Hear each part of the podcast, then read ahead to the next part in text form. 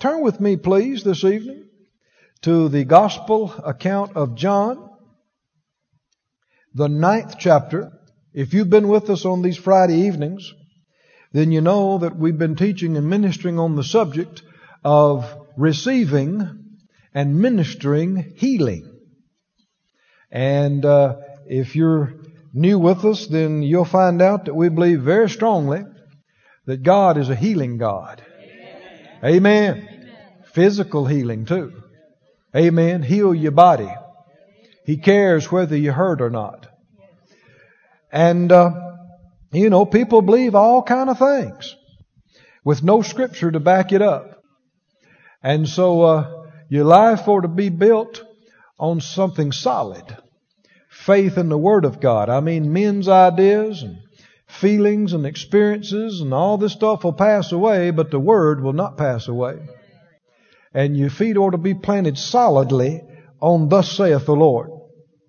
And so we have been for weeks now taking one by one the 19 individual cases of healing recorded in the four gospel accounts, Matthew, Mark, Luke, and John.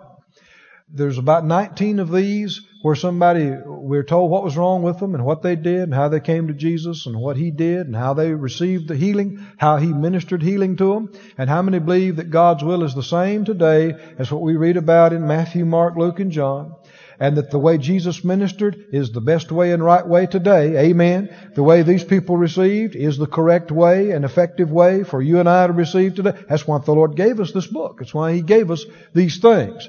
And so let's uh, go on tonight into another account of healing in, in John 9, the account of the healing of the man born blind. It's only recorded in John 9. A number of these others are recorded in, in more than one account. This one is only in John. John 9. Are you ready to read? Uh, I'll read to you then. John 9, and we'll start in the first verse. I'll read out loud, you read silently. It said, As Jesus passed by, he saw a man which was blind from his birth. And his disciples asked him, saying, Master, who did sin, this man or his parents, that he was born blind? Jesus answered, Neither has this man sinned, nor his parents, but that the works of God should be made manifest in him. I must work the works of him that sent me while it is day.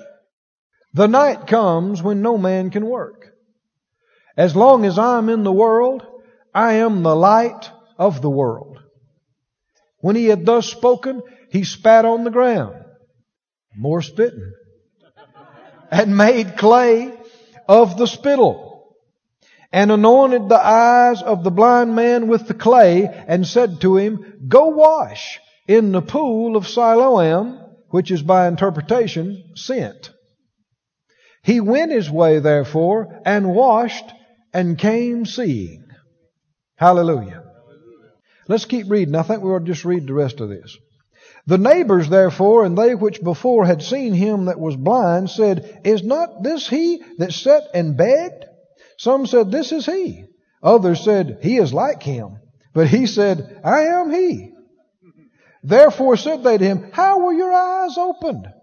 He answered and said, A man that is called Jesus. Anybody met that man? Oh, hallelujah. He made clay and anointed my eyes and said to me, Go to the pool of Siloam and wash. And I went and washed and received my sight. How many know it pays to do what the Lord tells you to do? Then said they to him, Where is he? He said, I know not. They brought him to the Pharisees, him that aforetime was blind, and it was the Sabbath day. Uh oh. I mean, Jesus got in so much trouble for doing stuff on this. If he'd have just done it uh, one day earlier or one day later. But you know, even if it gets you in trouble, how many know you ought to do what the Lord tells you to do when He tells you to do it? And it was the Sabbath day when Jesus made the clay and opened his eyes. Then again, the Pharisees also asked him how he received his sight. He said to them, He put clay on my eyes, and I washed and do see. Therefore said some of the Pharisees, This man is not of God, because he keeps not the Sabbath day.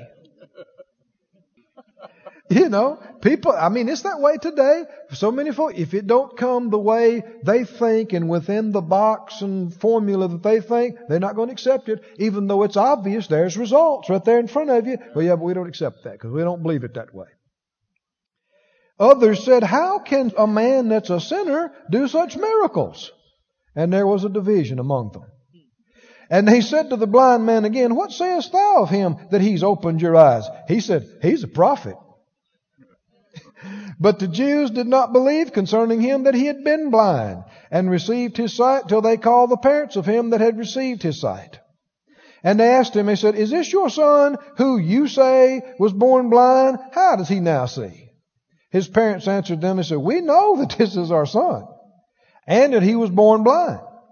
But by what means he now sees, we know not, or who has opened his eyes, we know not.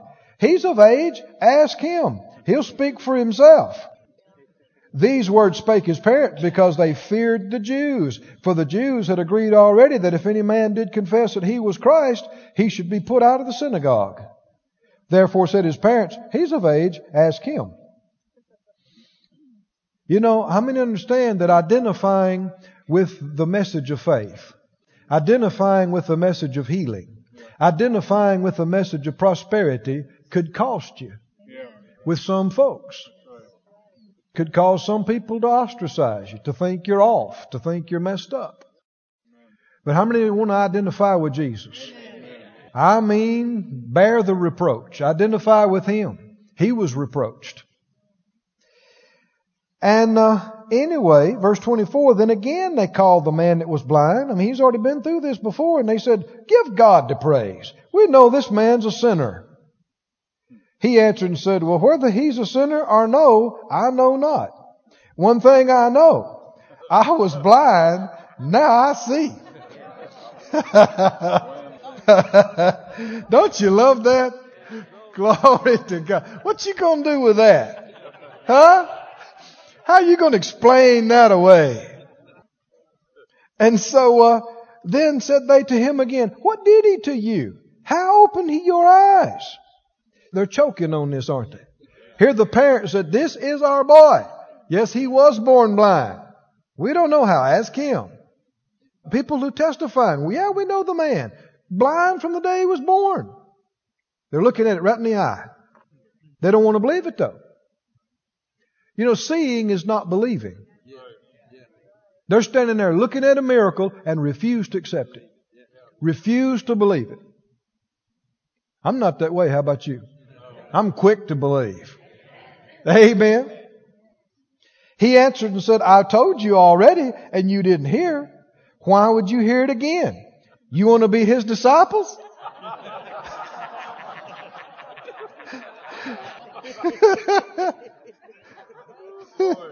then they reviled him. Oh, that made them mad. They said, You are his disciple. We are Moses' disciples. We know God spoke to Moses. As for this fella, how many of you don't talk about Jesus like that? This fellow. We know not from whence he is. And how true it was. They didn't realize how ignorant they were. Where was he from? Heaven. Sent from God. They claimed to be experts on what was of God and what was not, and sitting there looking at the work of the sent one and the fulfillment of Scripture and completely blind. They were, these are, you understand, these are Bible toters. These are Bible thumpers and Scripture quoters. But blind. Don't know God. How many know you can know Scriptures and not know God? You can have 45 Bibles and not know a thing about God not know God. You can holler about scriptures and not know God. I don't just want to know verses. I want to know Him who said the words that's in the book. Amen? The person. Christianity is not just a, a ritual and a religion. It's a relationship. It's knowing the real person. Amen? How many know Him? He's real to you. Just like your mom, your dad, your spouse, your child, your friend. He's real and even more real. He's not just with you, He's in you. 24 hours a day. Every day of your life. How many can sing, He lives. He lives. You ask me how I know He lives? He lives within me, in my soul, in my heart. He's alive. So everybody say Jesus is alive. Jesus is alive. Hallelujah. And the man answered and said, When I hear is a marvelous thing. You don't know where he comes from, and yet he opened my eyes. Now we know God hears not sinners, when I, another way, now God hears sinners. You understand? When you call on Him, sinners say, please save me. Well, of course, He hears them. But He's talking about somebody used of God in a powerful ministry like this. That's not going to be somebody that's a sinner. It's going to be somebody that walks with God. If any man be a worshiper of God and does His will, him He hears. Since the world began, was it not heard that any man opened the eyes of one that was born blind? And you don't have any record of that in the Old Testament. I mean, any record. So this is a true statement. How many know it's happened since then, though? And is continuing to happen. He said, if this man were not of God, he could do nothing. How true. They answered and said to him, You were altogether born in sins, and do you teach us?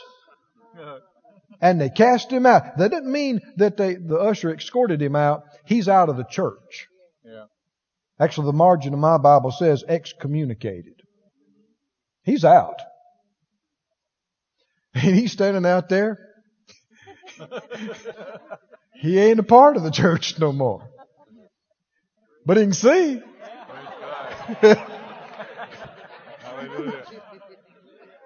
now, who would rather be a part of a, a dead bunch who looks down on you as though you're an inferior person anyhow, or you rather have results from God?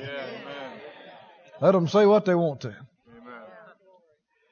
He's standing out there. And Jesus heard somebody told him that they had thrown him out and taken his name off the roster. and Jesus went and found him. Is that your Jesus? Yeah. He went and found this guy. He heard it and he went and looked him up and he found him and he said, Do you believe on the Son of God? Well, I mean, he's just glad that anybody had talked to him. And he answered, he said, Who is he, Lord? That I might believe him. You understand, this man has never seen Jesus. Did you hear me? Yeah. Somebody said, Yeah, but he, t- yeah, but he told him to go wash in the pool of Siloam. He couldn't see it that minute. He didn't see till he got to the pool and washed. And so it's obvious that he, he's not understanding exactly who this is. And he says, you have both seen him and it's he that's talking with you right now. Amen. He said, Lord, I believe. And he worshiped him. Oh, glory to God. Now, obviously, these, uh, some of these uh, leaders and Pharisees that were giving him such a hard time are there uh, maybe he's just standing out close to the door where they throwed him out. I don't know. But obviously they're there. You can see from the next verse because they're hearing what Jesus is telling this man. And so he told him that, and apparently he looked up at them and had something to say for them. He said, For judgment I'm come into this world, that they which see not might see. Now he's talking more than just physical seeing now, isn't he? Both. Both, but now this is something beyond just natural seeing. And that they which see might be made blind. And some of the Pharisees, see, I told you they were there, they heard him and they spoke up. They said, Are we blind also? He said, If you were blind, you should have no sin. But now you say, We see. Therefore, your sin remains.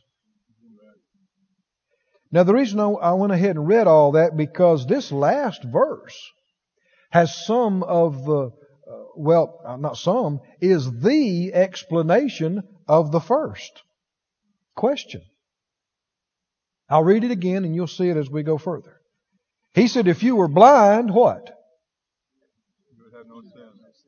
Do you see the recurring theme of this whole chapter is talking about blindness and sin?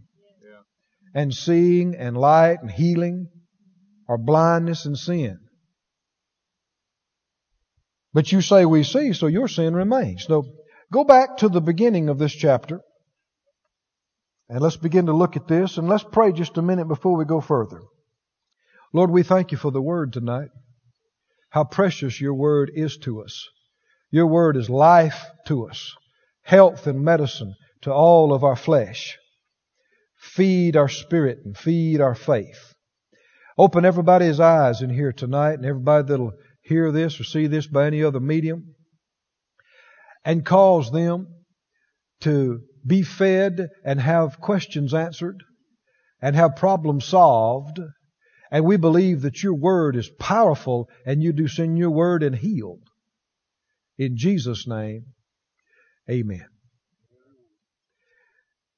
The Bible said as Jesus passed by, he saw a man which was blind from his birth. And his disciples asked him a spiritual question. They asked him a theological question. Get the picture now. Jesus is walking, going somewhere. His crusade team is with him, walking along with him.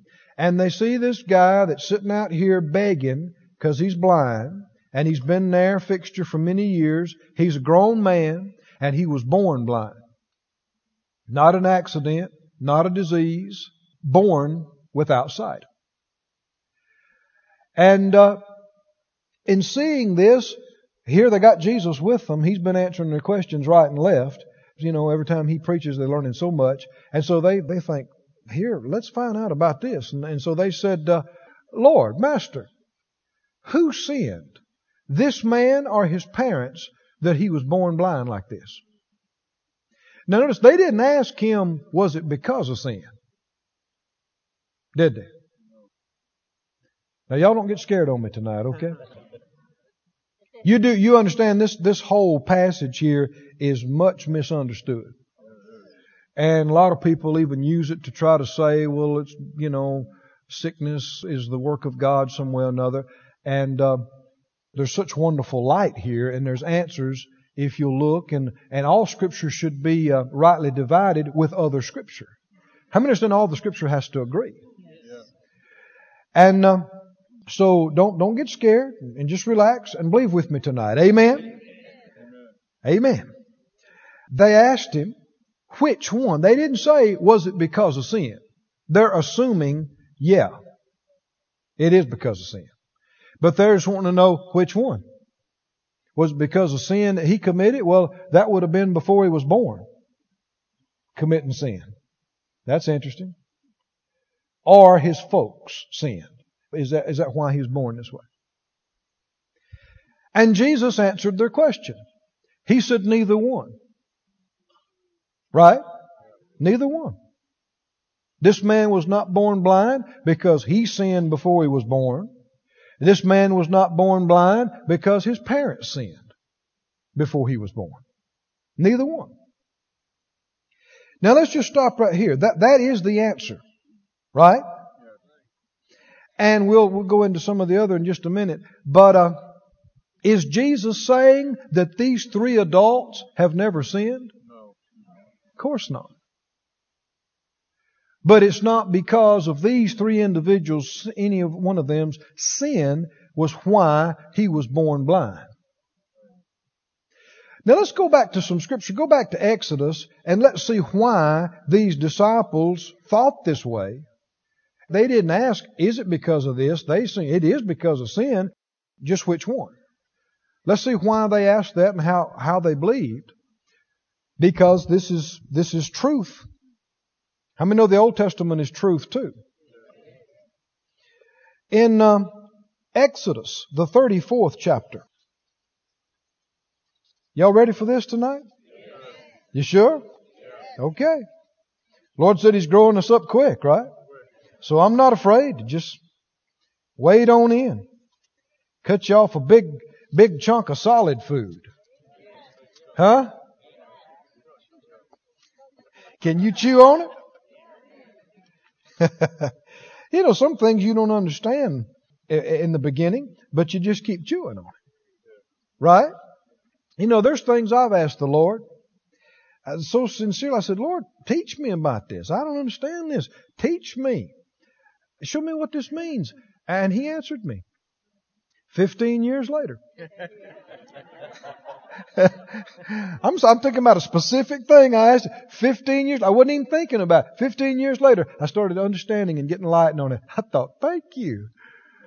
And I remembered that I asked him 15 years ago before that.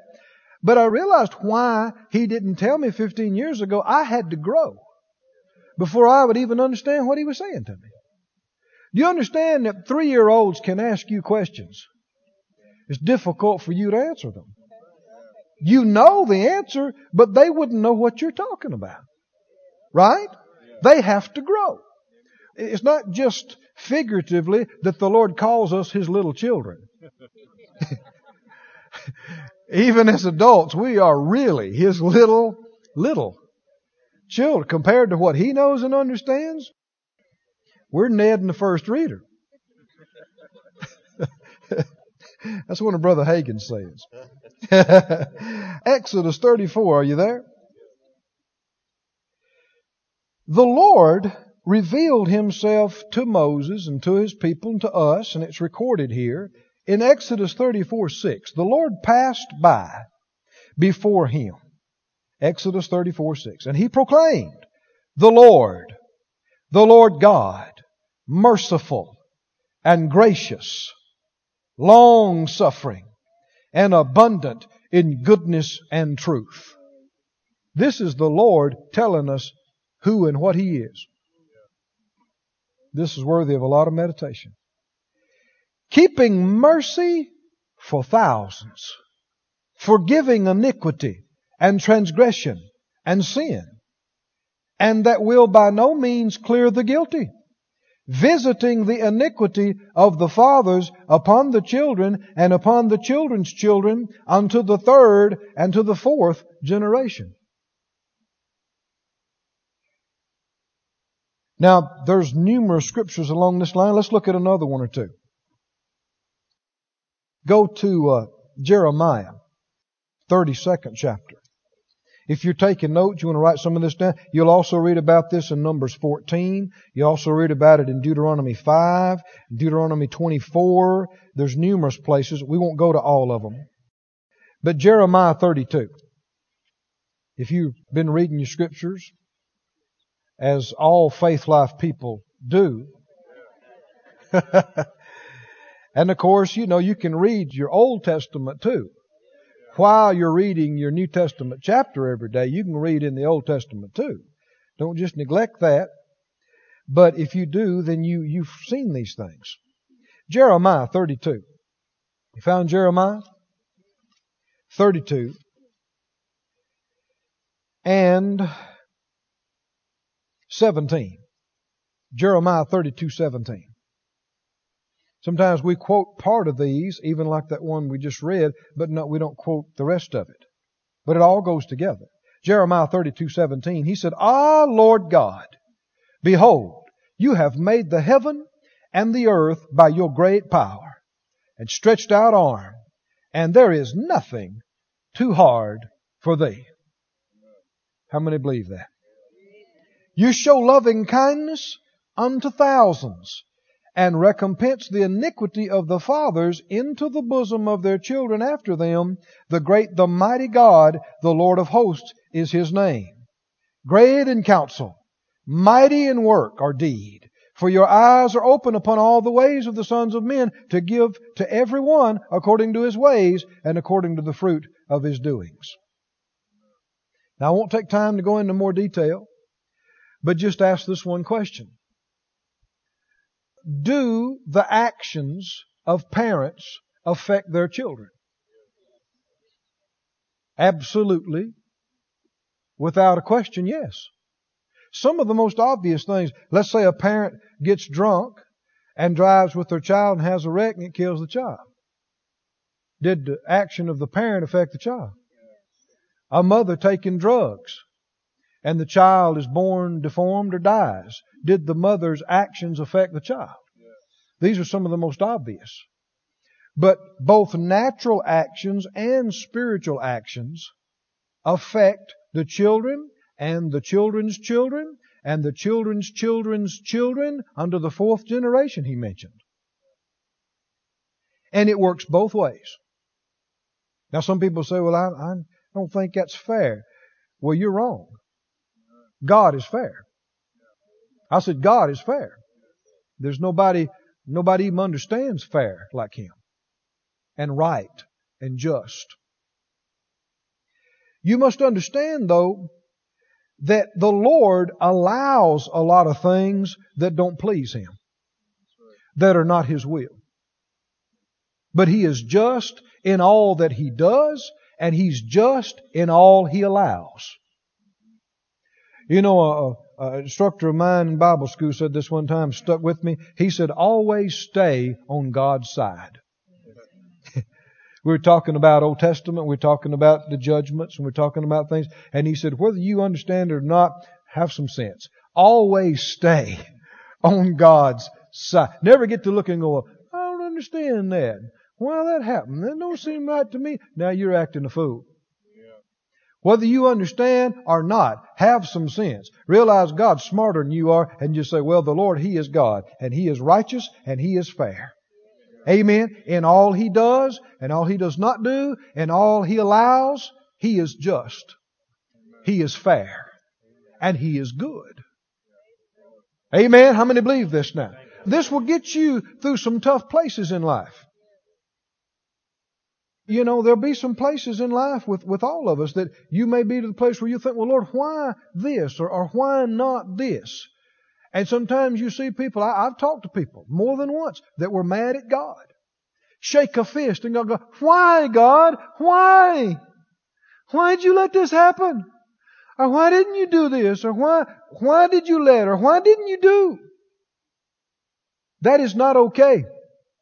Ever. Especially if you know God and you've been walking with God for a while. That is dangerous stuff. Because what you're doing is you're going, God, that's not right. You're not fair. You're not just. You're not faithful. And friend, that's a lie from the pit. God has never failed anybody. He has never let anybody down. He has never been unfaithful. Never. Never. They're just people that don't understand what's going on. There was a case back years ago when I first started in the ministry, and I tried to help a man to be healed, and he didn't receive. And I was a little surprised because I, I mean, talking to him and working with him, it sounded to me like he was in faith, and we're doing everything we knew, and he just got worse and worse and died. But thank God I had enough sense. I didn't get mad at God. I said, Lord, you didn't fail us. Show me where we missed it. Show me what, what to do. I know you didn't fail us. Everybody say always. Always. Stay, Stay on God's side. on God's side. Trust Him. And uh, it wasn't just a few months after that that I I found out some things and I realized the guy wasn't in faith at all. He'd talk faith while I was there, and then when I'd leave, he'd, he'd make funeral plans. He just said what he thought I wanted him to say. And in looking at the whole situation, it took me a while to see it, some things even years. But looking back, I realized God was more merciful than I would have asked him to be. God did more. How many understand it's always that way? Whether you see it or whether you don't, God is faithful. He's merciful. He does all he can do. And yet be just. How many understand he can't bless disobedience? He can't promote sin. You understand? He can't, he can't bless people that just ignore his plan and won't do it his way and they're going to do it another way and he just says, well, okay, forget my word, we'll do it your way. That's not happening. And so there, there are limitations at times on what He can do for people. All over this world, He is allowing things that don't please Him. But it's not His will. It's not His fault. Go with me to Lamentations real quickly. Lamentations. And the third chapter. We got us a big subject tonight. I got lots of notes. I've taught these things for years, but you know, I want to do a good job, and so before I get ready to teach it again, I get down and look up all my scriptures again. But the problem is it grows on me. it keeps growing and as you well know. Lamentations. Now that's in the Old Testament. Anybody know where Lamentations is? Right after Jeremiah. Have you found it yet? If not, I guess write it down and look it up later. Lamentations 3. Lamentations 3. Verse 31. This is written out of a people who have been judged and with whom things are, are not going well for, going through really bad times. And the prophet says in Jeremiah 3:31, he said, "The Lord will not cast off forever, but though this is Lamentations 3:32 now, but though he cause grief, yet will he have compassion according to the multitude of his mercies." For he doth not afflict what? Willingly. Willingly, nor grieve the children of men. There are all kind of things that the Lord allows. It's not His perfect will. Now get this phrase, nor is it His work. But He allows it and permits it. One of the big reasons why He does is because people permit it. And people have a free will. And how many understand, even with the most basic of this, if people choose to reject Jesus, can they do that? And if they die without Jesus and they go to hell, does God allow that? Yeah. Yeah. And people say, well, God will send them to hell. They sent themselves. Right. He sent Jesus. Paid the price. They had the opportunity. Can you say, well, since God allowed it, it must have been His will? Certainly you cannot. But He allows what people allow. It's not His will. It doesn't please Him. He passes judgment that allows the destroyer access. And it grieves Him. But it, it has to be done. But if you're smart, you'll hook up with God. You'll obey Him. Can you say amen? And if you mess up, you'll judge yourself. Get it right? What the Bible say? You judge yourself. You won't be judged. That's good news. Amen? You'll be blessed. God will be able to do in your life what pleases Him. What is His will? What is His work? Go back to John. Let's keep reading. Hallelujah. Actually, go to 2 Samuel while we're talking about this, and I'll just, I'll just maybe conclude this particular vein. 2 Samuel 3. I'm asking the question now because uh, I don't know if you realize, I'm sure you do realize, how many books have been written on this subject. Why do bad things happen to good people? And it's this great mystery, and, and people have all kind of theories about it, and a lot of them involve some kind of variant of God using tragedy and destruction to teach you. And that in some kind of way, sickness, poverty, lack, destruction, accidents, disease is the work of God and it's just mysterious and we don't understand it, but it is the work of God. I'm telling you boldly, it is not the work of God. Stealing, killing, destroying is not, never has been, is not, never will be the work of God. Sickness is not a blessing in disguise or otherwise. It's a curse. Was a curse, is a curse, will always be a curse. Did you hear me?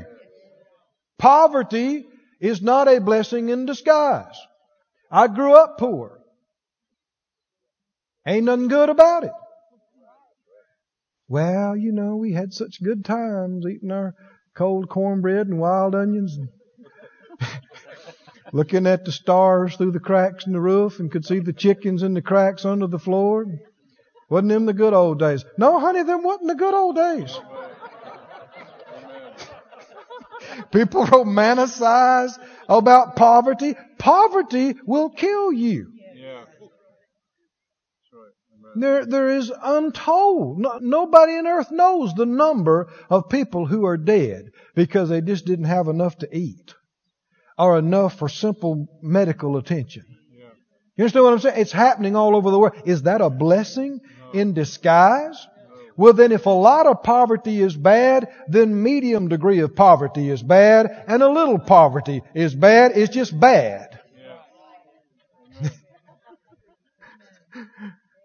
Anybody besides me in here believe that?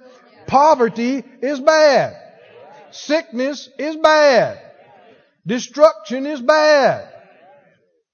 Jesus said, John 10 10, the thief doesn't come except he comes to steal or to kill or destroy. Is Jesus talking about the Father? I mean, it's nigh unto blasphemy to even try to say such a thing. Who's he talking? Is he talking about the Father God? Of course not. He's talking about the devil. In Revelation called Apollyon, Abaddon, which means the destroyer. So is destroying the work of God or the work of the devil? Are you confused about it? Come on, help me out. Let's go through that one more time.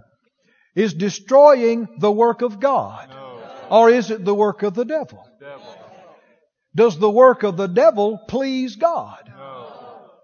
Well, if one work of the devil pleased God, I reckon all of them would please God.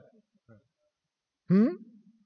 Does sin please God? No. Rebellion and disobedience please God? Well, why would any of the works of the devil please God? They don't. The works of God please God. Huh? I know you may think I'm being simplistic and redundant, but this is how it works. Amen. The truth will set you free. And the church has been embalmed with centuries of junk in these areas. Believing lies.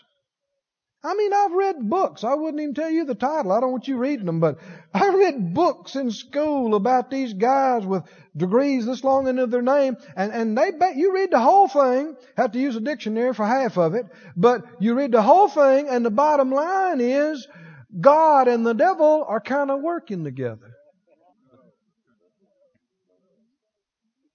Well, if they are, we're done. We might as well hang it up now. And if God is using the works of the devil and they're kind of working together on this some way or another, how do we know what to resist and what to receive? Right. We're hopelessly confused. Yeah. We don't know what's a work of God and what's a work of the devil. It's not that confusing. Read the book. What did Jesus resist? Then that's what you resist. What did he receive? Then that's what you receive. Forget about what unbelieving people try to tell you. Resist the devil. He'll flee from you. How you know it's the devil? You don't have to wait till somebody shows up in a red suit with a pitchfork. How do you know it's the work of the devil? We've already been talking about it. If it steals from you, is God stealing from you? No. So you know it ain't God. So we don't have to have it. Let's resist it. Amen. If it steals from you, if it kills anything in your life, if it destroys anything in your life, then you don't have to be mamby pamby about it. Stand up and resist it. Tell it to stop. Tell it to get out of your life. Because it ain't God. It's not God. Can you say amen? Hallelujah. Go to John 9 then. No, no, no. Second Samuel. I hadn't read it to you yet, have I? Second Samuel 3. We're answering the question too, do the actions of the parents affect the children? It's obvious. It's obvious. Read this again in 2 Samuel 3, verse 28.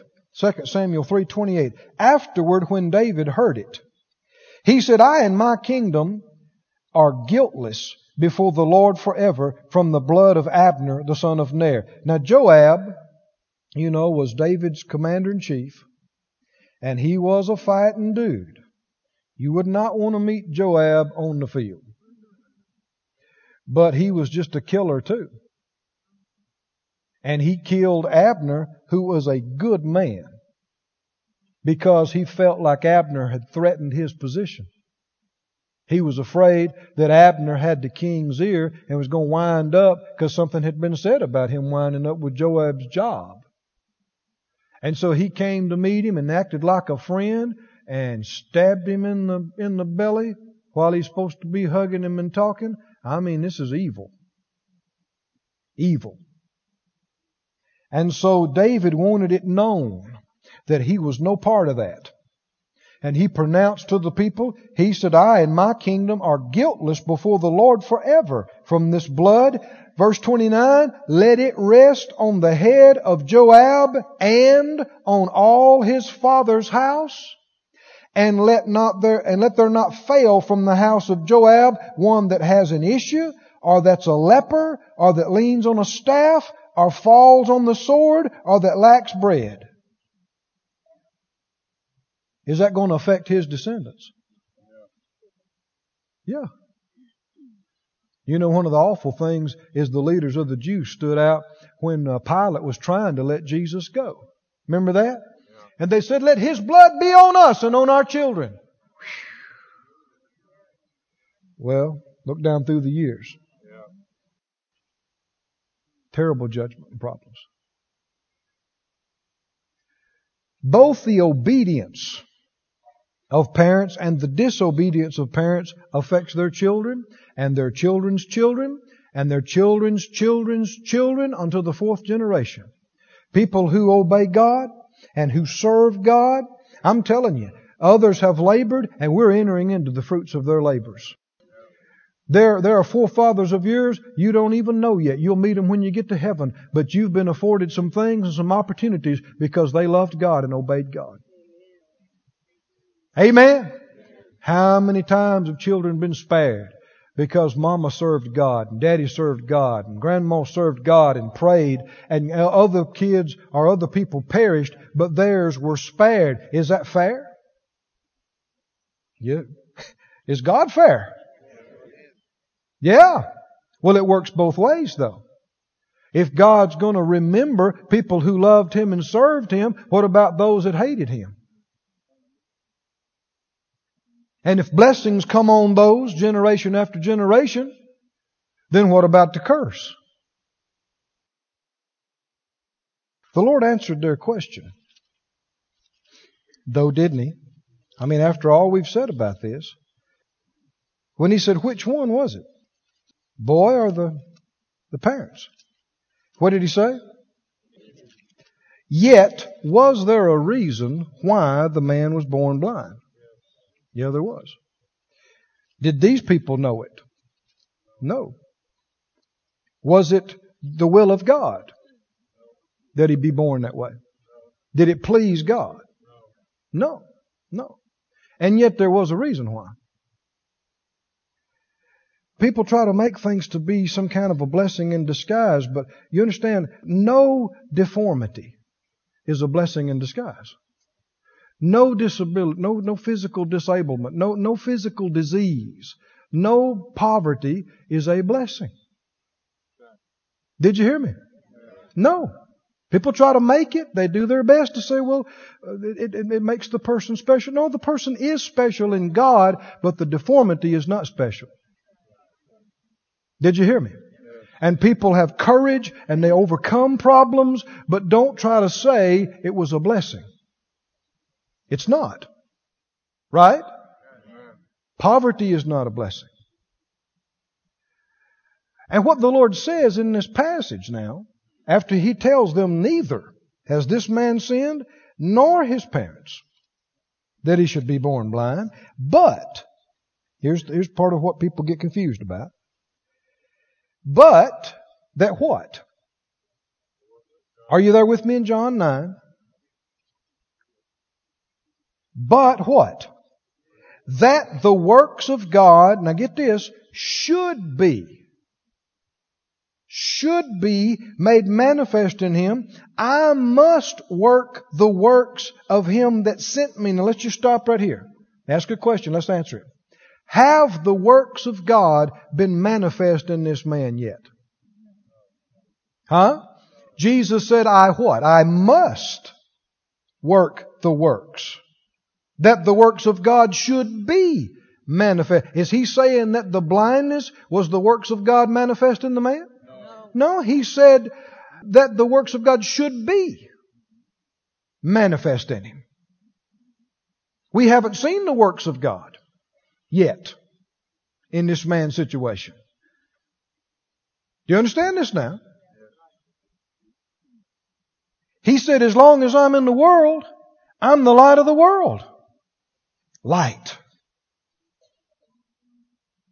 The works of God had not been made manifest in him. Jesus didn't tell the man that he was born blind for a purpose and to bear his cross. Did he? He didn't tell him that God was working something out in his life to be patient. Did he? He didn't tell him it was a blessing in disguise. He was used of God to get rid of the blindness. Right? And when the man went and washed and came again seeing, was that the work of God? Then the works of God were made manifest in the man. First John 3, what is it, 8? In fact, just turn there. I could quote it, but hold your place and turn there. We're turning tonight. First John 3, 8. The latter part of it says, For this purpose the Son of God was manifested. Why? That he might destroy the works of the devil. Is that your and my charge and task to? He that believeth on me, Jesus said, the works that I do, he'll do the same works. What works is that? Works of God going about destroying, doing away with the works of the devil. Even greater works than these shall he do, he said, because I go to my Father. The works of God are good things.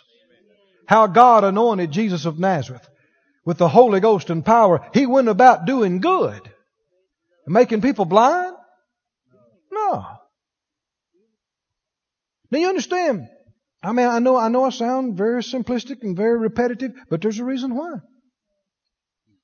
Millions and millions of, uh, of people, I mean, every Sunday, every week, preachers get in their pulpits and tell people to be patient and to bear these things because God's working something out in your life. And I know you don't enjoy it and it's destroying you, but you know God's teaching you something. Well, if that's so, won't you hurry up and learn it so you can get out?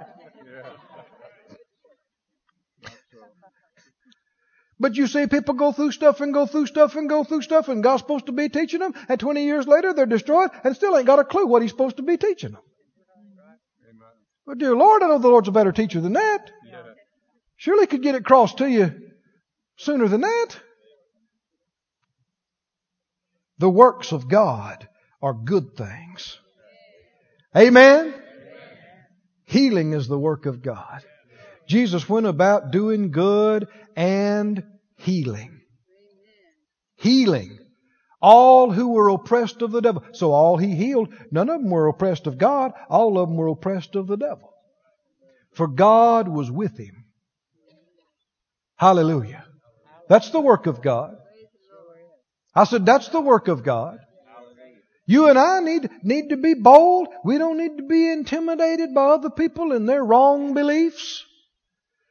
Dr. Alexander Dowie, who was used so mightily of God at the turn of the century in the healing ministry, that's the revelation he got that changed his life and that changed who knows how many people. People were dying by a plague in his town. Relatives of his, right and left, they were burying them every day by the score. And he didn't know what to do. And he read Acts 10:38.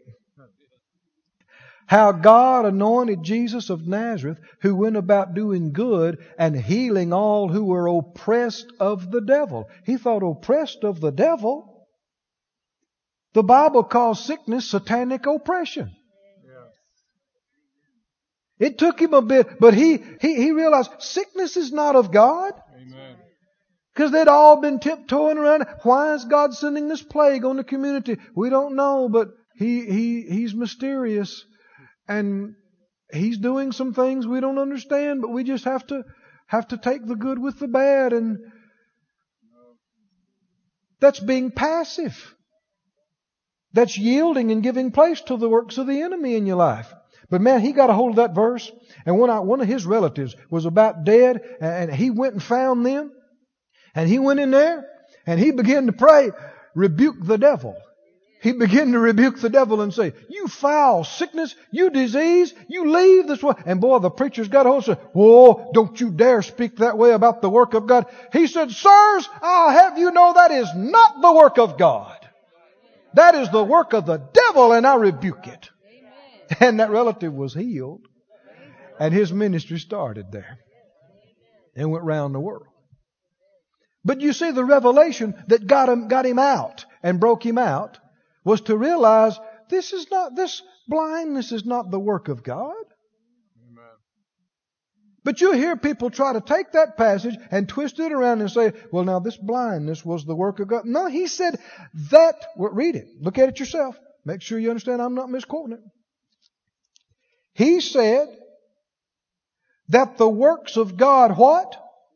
Should be made manifest. Is this future tense? Then the works of God hadn't been manifest in that man's being born blind. I must work the works of him that sent me. That's something he's about to do, right? Hasn't happened. We're not, the blindness is not the work of God. Hallelujah. Glory to God. Sickness and disease, like one individual said, he said it is the foul offspring of its father Satan and its mother sin. It is not the work of God. Go with me, please, to uh, John 15. Just turn over just a few pages. John 15. And look at something, and we, we should camp on this a little bit. This gets a lot bigger than physical healing. John 15, 22. Jesus said, If I had not come and spoken to them, they had not had sin. But now they have no cloak for their sin. He that hates me hates my Father also. If I had not done among them what? The works which none other man did, they had not had sin. But now they have both seen and hated both me and my Father. Now back up to verse 22 now. He said, if I hadn't spoken to them, they wouldn't have had sin. Uh, hold that thought. Go to Romans 5. Romans 5. Romans 5:12. Wherefore as by one man's sin entered into the world, and death by sin, and so death passed upon all men, for that all have sinned. For until the law, sin was in the world, but sin is not imputed where there is no law. Had this man sinned and his parents that caused him to be born blind? Jesus said no. Does that mean these three adults have not sinned? No, of course they've sinned. But he's answering the question, it wasn't their sin that caused this. Does that mean there was no cause? Well, obviously there was a cause. Was it the will of God? No. Did it please God? No. Was the blindness a work of God? Blindness is the stealing of somebody's sight. Or the destruction of the eyes or the optic nerve. God created the human body in His own likeness and image. How many know in the beginning when God made man? Formed body out of the dust of the earth and breathed the breath of life and, and man became a living soul. And he looked at everything he made and said, Behold, it is good. Everybody say good. How many believe Adam had a squint in one eye? One foot, one, one leg about three inches shorter than the other. One kidney was deformed. Blood disease. One bad ear. One crossed eye. Huh? Are you sure? Huh? Why are you so sure? Two things we've already said. He made him in his own image. Right? And we know that everything he made, he pronounced it himself, was very good. Can you look at deformity and go, behold, it is very good? Can you look at cancer and go, behold, it is very good? Can you look at AIDS or any of those things and go, behold, it is very, no. Why?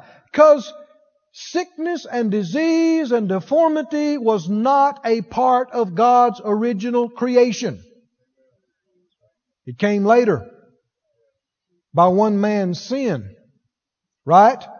Death came into the world. Destruction. So this later development is not an improvement on God's creation. You see sickness and disease and debility and deformity twist people's bodies and, and change their countenance and contort them to the point they barely resemble the image of God anymore. How could God be pleased with something that takes His masterpiece and distorts it until it barely resembles Him? I know when I was in healing school years ago, we were had some little, had some babies in there. One of them had this terrible disease, growths all over its body. It just cried in pain night and day, and the uh, parents were just so distraught they would have, in a moment, given their life to stop this. And here's this little babe in this torment and pain. And I remember one day after that, I went to my office and I sat down and I put my hands kind of firmly on the desk. I said, Devil, you have made yourself a lifelong enemy. Anybody that do this, long as I draw a breath, I will resist you. I'll preach the truth. Amen. We will use every mighty weapon that God has given us at our disposal. And we will do the works of Jesus, which is to destroy, eliminate your works. How did he do it? Went about doing good and healing, healing all who were oppressed of the devil. Fed the hungry delivered the oppressed. Oh, preach the good news to the poor. What is good news to the poor? Ain't got to be poor no more. Huh? That's good news to a poor man. What's good news to the blind man? You can see. Good news to the man told he's got to die. You can live. Huh? Is the gospel good news? Is there good news for every level of life? Is there good news for the spirit and the soul, the mind, the emotions, the body, the finances, the family? Has God covered it all? When He said, it is finished, did He leave anything out? I think not. I believe we are complete in Him. Amen. Do you know the work of the devil when you see it? Yes. Do you know the work of God when you see it? Yes. Praise God. In this passage again, back up, let me, let me say this about this. John 9. Niner, his pilots say. He said, Who did sin, this man or his parents, that he was born blind? Jesus said, Neither, neither one. But that the works of God should be made manifest in him, I must work the works of him that sent me. Why did uh, why did he say they they hadn't sinned when we know those three adults had sinned? When you don't know, where there is no law, he said, if I hadn't come and told them these things, they wouldn't have sinned. Skip down to the very end of the chapter. He said, I'm come into the world that they which see not might see.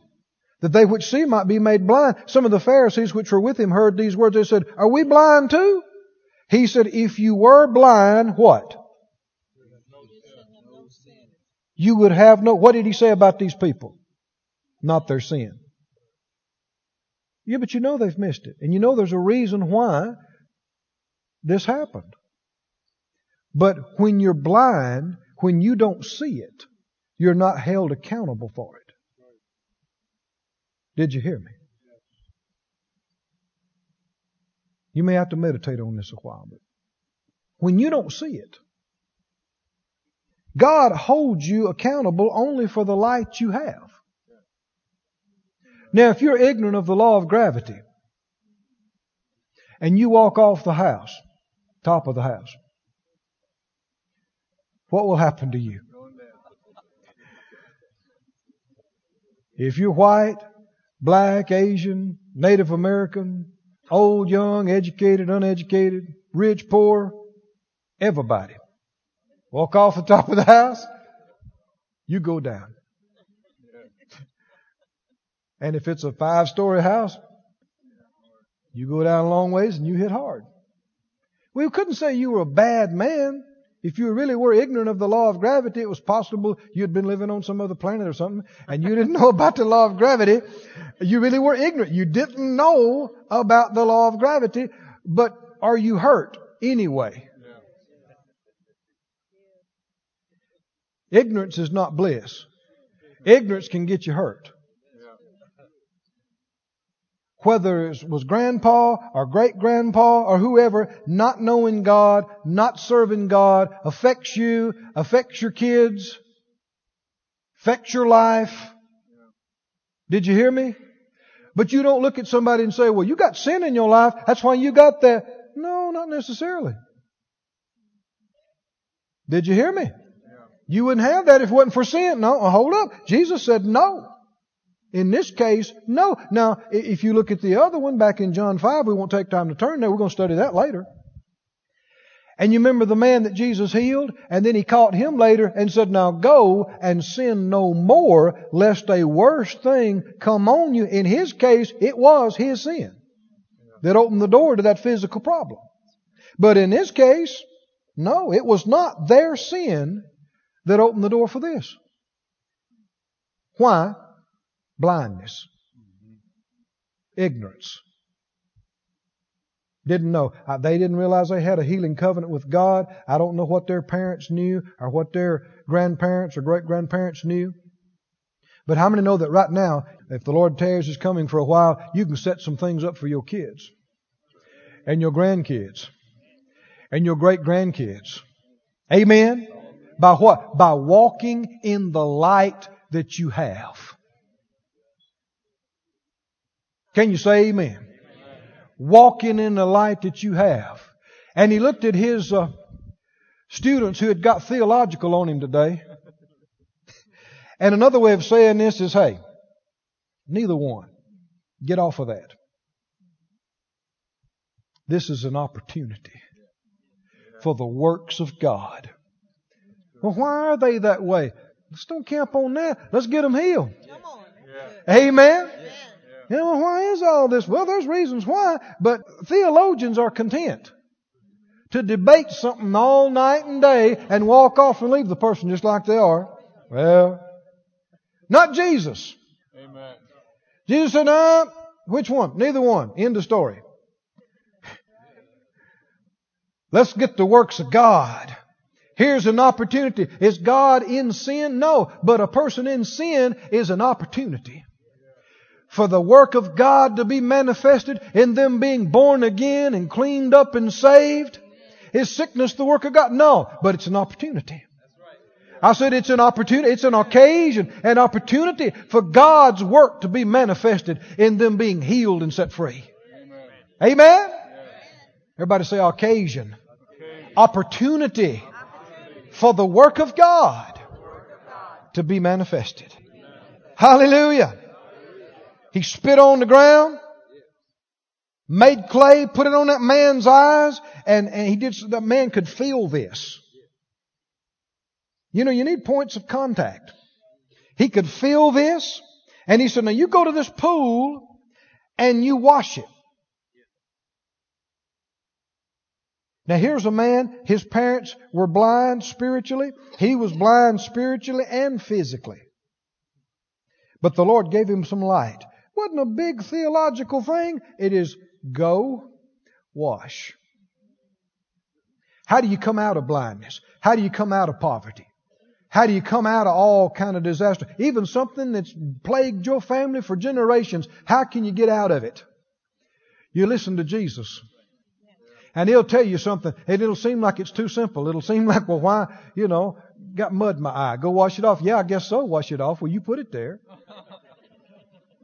You can be sarcastic. You can get analytical. You can try to reason. But hey, the smart man will go, yes, sir. Somebody get me to the pool of Siloam. Where is that pool? And you don't make substitutes and you don't make excuses. You get yourself to the pool he sent you to. Amen? Now you may think I'm just a preaching tonight, but I'm telling you, there's a word of the Lord for everybody in every situation. It is light from heaven. It's not complicated. It's not hard to do. He'll tell you, go do this thing. Go over that church. Get in that meeting. Go over here and do what I tell you. Sit down and read this chapter and start saying this over yourself. And it may seem, well, why do that? What good is that go? Just do what he said. You got light now, walk in it. But see, him that knows to do good and does it not, to him it is sin. You get the light and you don't walk in it, you're not going to get the results. Well, if we had another month, why folk don't get results? They get light and they don't walk in it. So they stay right where they are. In confusion. But the Lord says, rise up, go to that pool. Thank God this is why the man's in the book. How many believe it happened just like that? Tradition tells us he found somebody, well, he's blind, to lead him to the pool. A little boy led him. They could have stopped at this house and washed in the, in the sink, but that wouldn't have been what he said. They could have stopped at this first fountain. He said, no, no. He said the pool of Siloam. So there they go. There they go. There they go. Finally, he said, this is it. This is it. it says Siloam right there. And so he washed. How many believe God can do something that medical science can't do? Somebody born without something. Huh? And how quick opened his eyes for the first time, he's, a, he's an adult man. For the first time in all these years, he can see. Lift up your hand and say, I believe in healing. I believe in miracles. I believe in a God of light who gives light. Thank you, Father. Thank you, Father. Glory to God. Oh, hallelujah. Just begin to praise Him a little bit. Thank you, Lord. Bless your holy name. Glory to you, Jesus. Glory to your holy name. You are the light. You are the light. Lord, I'm asking you tonight to give light to people in their situations. Folk that have had problems because of blindness violating things, messing up some things, but didn't, didn't know what they're doing. So they're not in sin. You're not holding it against them. They didn't even know. But they need light. They need light. Everybody has said out loud, Lord, I ask in Jesus' name for light for every area of my life and especially for any area where there's been stealing, killing, or destroying, I ask you for light. And I believe I receive. In Jesus' name. Hallelujah. This ministry has been brought to you today free of charge by the partners of Moore Life Ministries and Faith Life Church. If you would like to help send this word to others at no charge, you can become a word sender today. For more information, visit our website at moorelife.org.